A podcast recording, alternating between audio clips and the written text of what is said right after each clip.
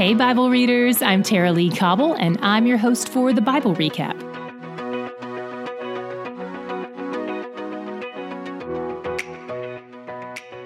When we left Ezekiel yesterday, he was lying on his side for over a year and surviving on a small portion of food and water that mimicked a famine.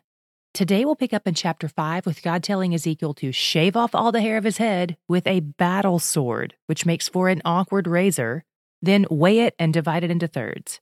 He's supposed to burn a third, strike a third with his sword, and scatter a third to the wind. But he's also supposed to hide part of it in his clothes, in his pockets basically, then throw a part of that into the fire. God tells Ezekiel that all this haircutting business pertains to his people back in Jerusalem. Just a reminder in this particular book of prophecy, we aren't yet to the place in the timeline where the destruction of Jerusalem has happened. It's still a few years off. We've had one round of deportation and exile, which is how Ezekiel got deported to Babylon, but there are still two more rounds to go. While he's in Babylon, God calls him to do this sign act with cutting off and scattering the hair. And God says these three actions symbolize the three ways he'll respond to their rebellion sword, pestilence, and famine. These sound familiar because we've seen these punishments prophesied by other prophets. But what's important to note is that these exact punishments were promised as the consequences for specific sins way back in the book of Leviticus, before Judah committed these sins. God isn't just making these punishments up on the spot, He's already told them what to expect in advance. So Ezekiel is supposed to do this sign act as a warning about what's going to happen. But here's a potential problem it seems like Ezekiel is in Babylon at this point. So, how would the people of Judah see him perform these signs? Lots of commentators don't even address it, but some think it's possible that there was some teleportation going on here, like we talked about yesterday, and that the Spirit of God actually transported Ezekiel to Jerusalem. And if you think I haven't asked him to do that for me, you are mistaken. One of the things God does in response to their sins is turn their sins back onto them. Here are some of the ways that plays out.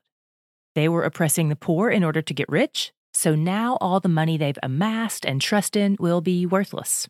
They were sacrificing their children, and now there will be cannibalism between parents and children. The idols they worshipped and trusted to bring them full and easy lives, he'll scatter their bones in front of those idols. In other words, God makes the punishment fit the crime.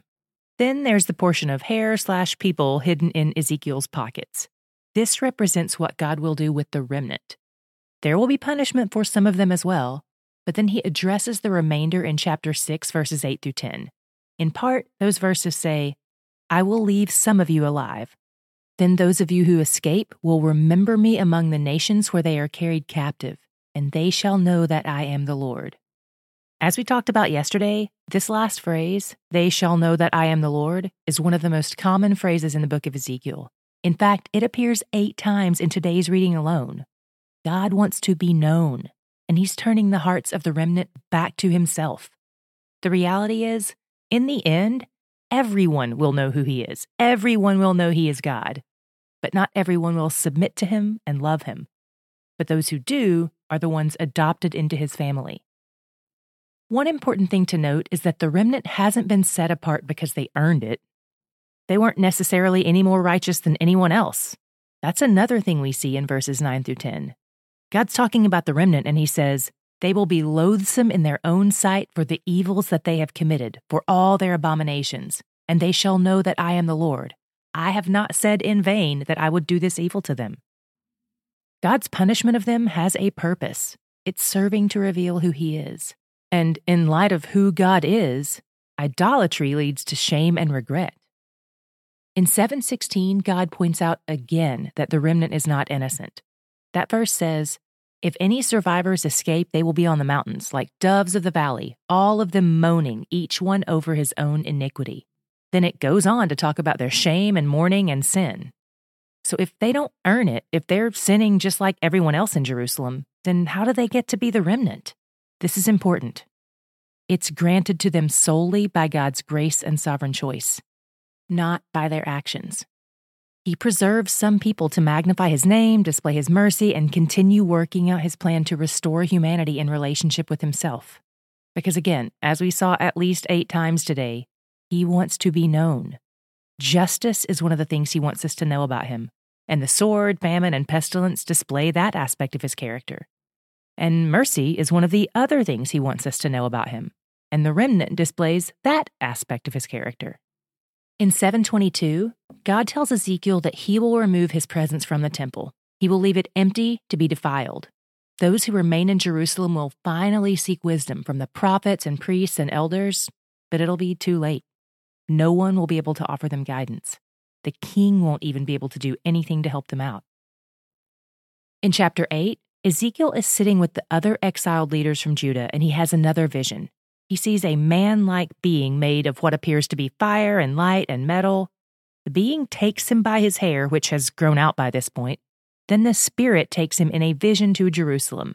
So this time he clarifies that he's not physically going to Jerusalem, he's only spiritually going to Jerusalem. He sees all the terrible things going on outside the temple, all the idolatry.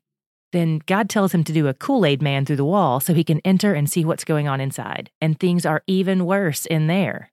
All the current leaders of Jerusalem are worshiping graven images, which is in defiance of the second commandment. And since this vision is of a time when God's presence isn't in the temple anymore, they believe God can't see them and won't punish them. Then Ezekiel goes back outside again, where he sees women worshiping the god of fertile soil and men worshiping the sun. Today I had two small God shots that I want to share with you, and they actually fit together.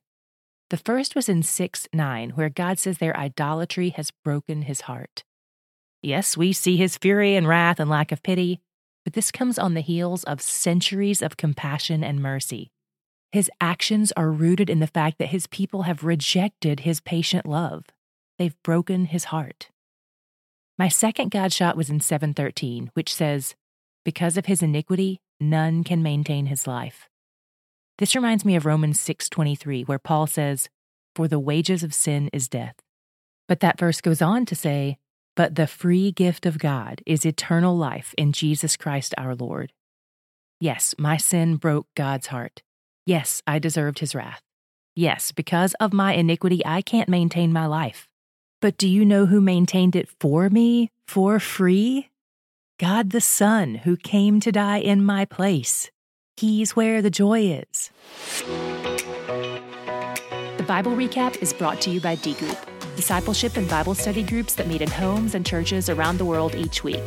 For more information on D Group, visit mydgroup.org.